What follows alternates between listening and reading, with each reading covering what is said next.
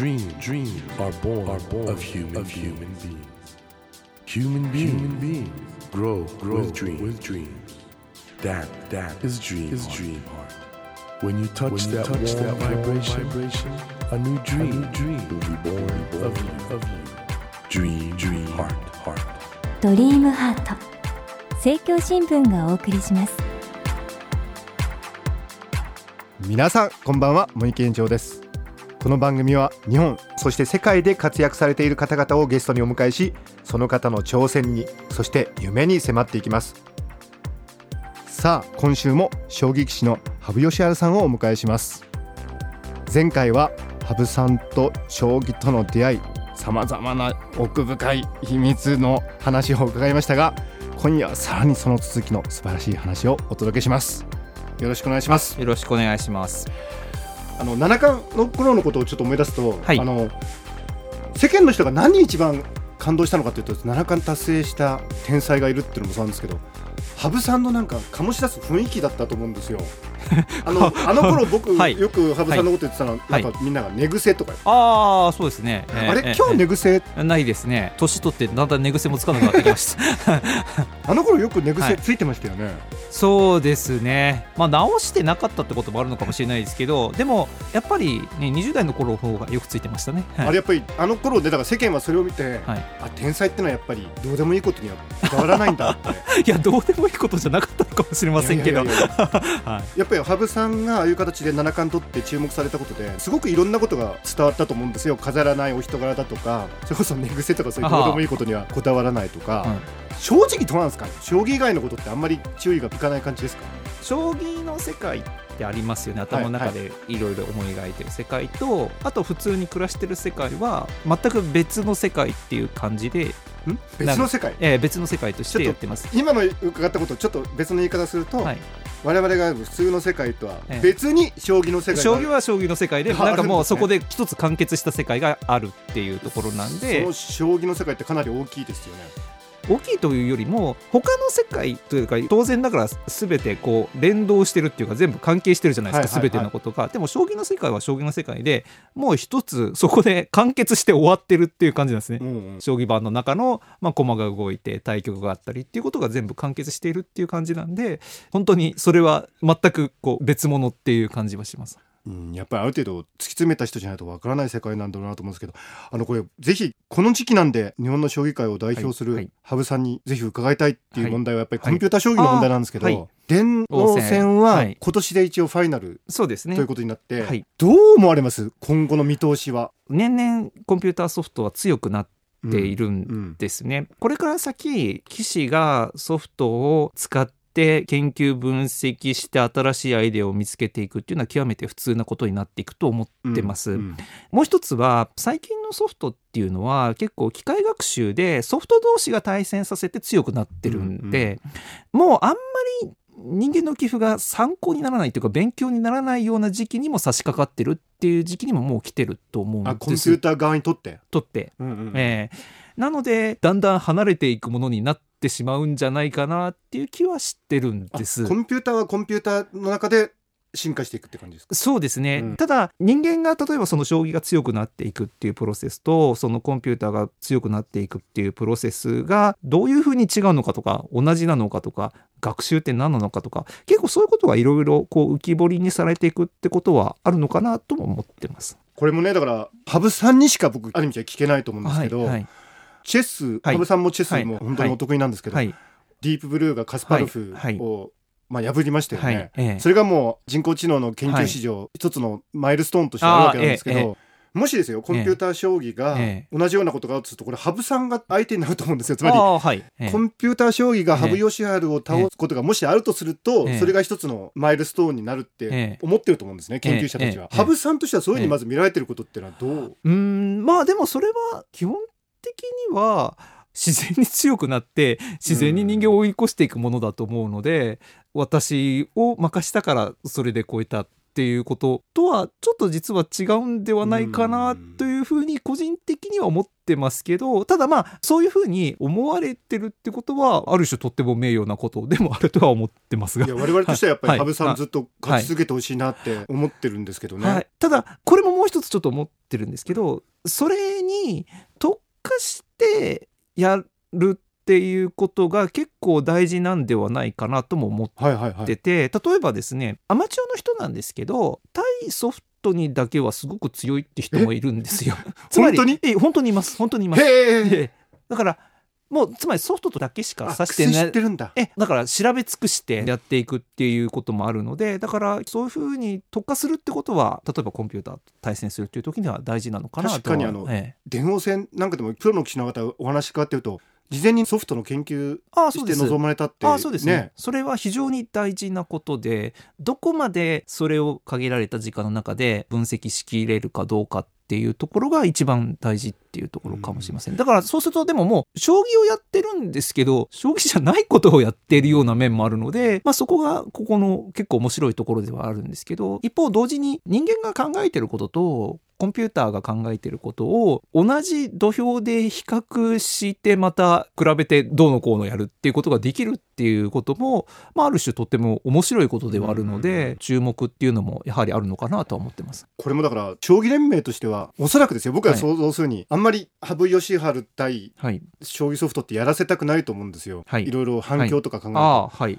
だから将棋連盟がそういうことをやるかどうかわかんないですけど、羽生さんとしてはどうなんですか、その挑戦してきたらそうですね。でも基本的にうん。ソフトってまあ仮に市販とかされれば普通に自分でもできるとかはいはいはい。ってことはあるわけなんで、自分がやりたいと思えばやることは実はいつでもできるという 話。まあそれを公でやるのはいはいはいはい。か非公開でやるのかっていう問題はあっても自分が興味を持って対応したいと思えばまあできる話なんじゃないかなとは思ってます。はい、ええ。まあ連盟としてはどうかわかんない。あそれはもちろんわからない。どどうなるかわからないですけどはい。いやーこれはちょっとスクープ的な情報だったな。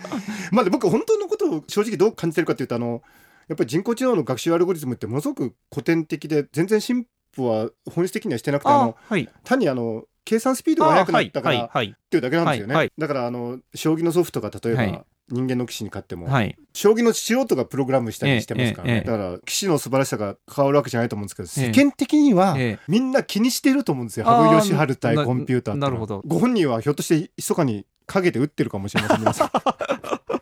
いやう言ってるって言ってるわけじゃないですよ。打ってるかもしれない。打つこともできるって今おっしゃってましたからね。いやまあ本当にでもそういう意味では、今ねコンピューターが人間に追いついて追い越すんじゃないかって言われてる中で人間の最後の希望です。そそんな。羽生さん。そうなんですか？いやいやいや恐縮してしまいますけど。末はい。永くコンピューターに勝ち続けてください。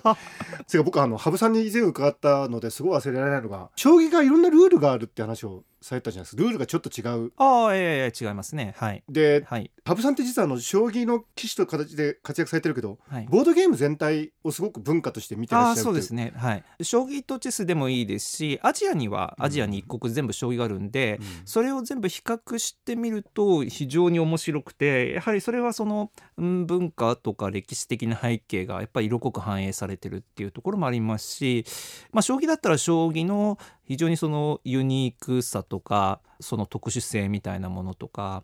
やっぱりでも非常に精密にというかよくできているものだとも比較してみるとさらにそういうことがよくわかるってこともあります。あの、はい。他国のその似たようなボードゲームと比べて、はい日本の将棋の特徴ってどこにありますか？一番はやっぱり取った駒をもう一回使うっていうところとあと小さくコンパクトにしていく中に深みを見出していく。将棋って何回もルール変わってるんですけど基本的に駒の数も少なくして盤のマス目も小さくして今のルールになってるんで、うんその小さくコンパクトにしていくっていうところがやっぱり他の将棋以外の日本の伝統的なものとも重なる共通項なのかなとも思ってます。はい、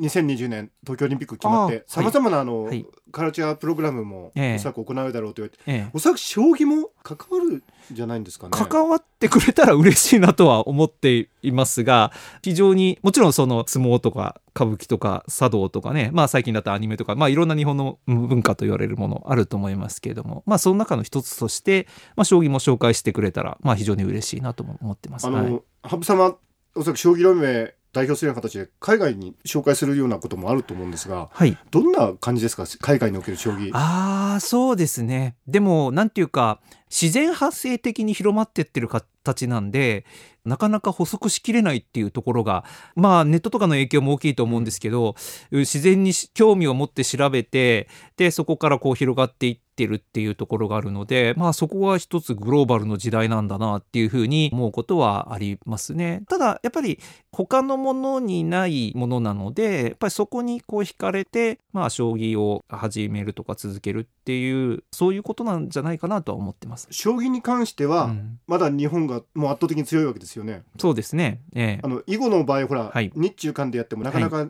日本の名人が勝てなくなっちゃったりして。るでしょ、はい。はい。はい。どうですか？ね囲碁の状況って。チェスを入れた方がいいのかもしれないですけどスポーツというカテゴリーに入るんで、スポーツを強化するっていうアプローチで海外のどこでもいいですけれどもその強化したら日本の将棋といえどもそんな安閑とはしてられないと思ってます。あっていうのは、はい。日本の将棋をスポーツを強化するというアプローチでは まあやってないいね。全くやってないんでだからそのアプローチで来られた時にはなかなかやはりそこで互角かそれ以上にやるっていうのはなかなか簡単なことではないのかなとは。だからそこは伝統的な世界のちょっと厳しいところっていうかそういう競争っていうか勝負っていうことになった時にはあるのかなとは思ってます。はい。もともと日本の将棋界は名人位も年に1回しかそうです。基本的に指すのはあそうですね。ええ。でその時代からまあ実力性の名人戦はいの世界になって、はいはい。で今でも例えば師弟関係があったりとか。そうですね。いわゆるその伝統的な和服を着て対局をするとか駒の並べ方にもですね、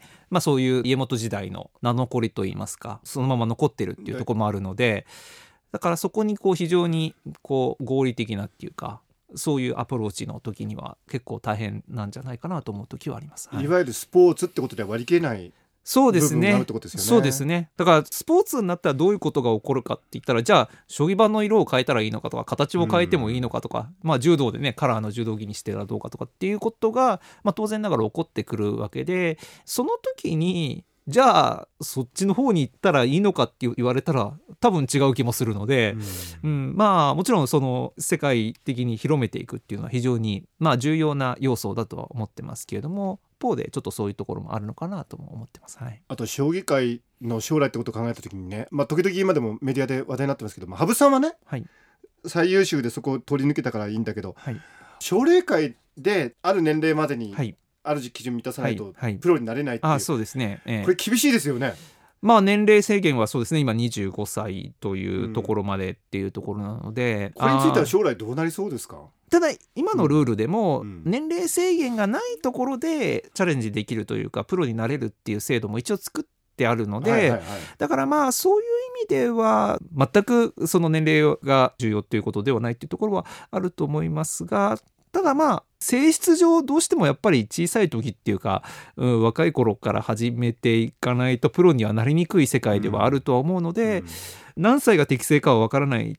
ですけれども、まあ、そういう基準も設けておくのも大事なんじゃないかなっていう気は。というのは以前は昔実は年齢制限なかったんですけど、ないってことがあるとどういうことが起こるかっていうといつまでも目指すっていう人もやっぱりいるわけで、はいはい。でそれはそれでまたどうなのかっていう問題もやっぱりあるの,、うん確あるのでだからまあある種の何歳が適正かは分からないですけどそういうこう基準みたいなものは作っておくことはやっぱり必要なのかなっていう気はします。はい、いやまさに皆さんね今お伺いしてるもう羽生さん間違いなく今後の日本の将棋界を本当に支えていってくださる方なんでちょっと今ね公式見解を聞いてるみたいな そういう感じで、はいはい伺ってたんですけど、はいはいでも本当は僕あの将棋界愛してますしあの応援したいと思ってるんですけど、はいこれからね変わっていっても、はいぜひなんか面白くて素敵な将棋界であっていただきたいなと そうですね。はい、そうなるように、まあ、頑張って。羽生さん自身が何よりも素敵な方ですからね本当に素敵な方ですよね。あありがとうございます。はい。あの羽生さんあの、はいこの番組のはい。テーマは夢なんですけど、はい。羽生さんはもうだってはい。将棋界における夢は全て果たしてしまってるんで 今更っていう感じもするんですけどでもはい。そんな羽生さんにあえてはい。羽生さん今後もし夢があるとしたら何でしょ自分が想像していなかった姿になりたいっていうのはそれが一番の夢どどどういうこといや例えばなんかじゃあ50になった時にこういうふうになってるとか60になってるとかって、なんとなくこうなんとなくですけどでもなんか思い描くものってあるじゃないですか、はいはでもそうじゃないものに慣れてたら多分一番いいなっていうところです。想像できない今想像できないこと？ええええ。えなんだろそれは想像できません。うハリウッド俳優 いや何でもいいんです。そうそう例えば。そう例えばそういうことです。そういうことです、え確かにもう羽生さんはもう本当に将棋界ではもう100年分ぐらいの貢献してらっしゃるん え、で何しても世間は納得すると思いますよ。そうですか。ありがとうございます、うん。はい。ぜひじゃあ想像できないような あそうですね。羽生善治さんの姿をはい。楽しみに私もはい。これからもはい。見ていきたいと思います。羽生さんには2週にわたり貴重なお話を伺いました。どうもありがとうございました。あどうもありがとうございました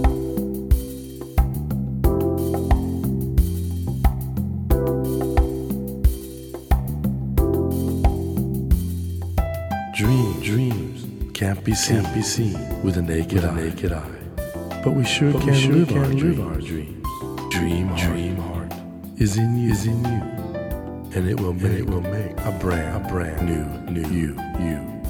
Dream, dream heart. 日本そして世界で活躍されている方々をゲストにお迎えしているドリームハート今週も将棋棋士の羽生善治さんをお迎えしましたね羽生さんだからある意味ではもう将棋の世界で三冠王は取っちゃったしオールスターにも出たし大リーグでねワールドシリーズも優勝してリングももらっちゃったみたいな状況じゃないですかある意味では。で夢は何ですかって聞いたらね今の時点では想像もできない姿になってそれが夢だって素敵な方ですよね。いやだから夢ってそういうもんかもしれませんね。あの自分自身が変わると。いうことがやっぱり最大の夢だとするならばあのー羽生さん本当にそういう意味で言うと素敵な方だなと思います。羽生さんがね今後本当にまあもちろん将棋の棋士として活躍し続けられることは間違いないと思うんですけどもどんなね新しい羽生善治をこれから見せていただけるのかっていうのは私も楽しみに見ていきたいと思っています。さてドリームハートのホームページでは毎週3名の方に1000円分の図書カードをプレゼントしています。番組へのご意見などメッセージをお書き添えの上ドリームハートのホームページよりご応募ください。ドリームハートと検索するとすぐにホームページが出てきます。お待ちしております。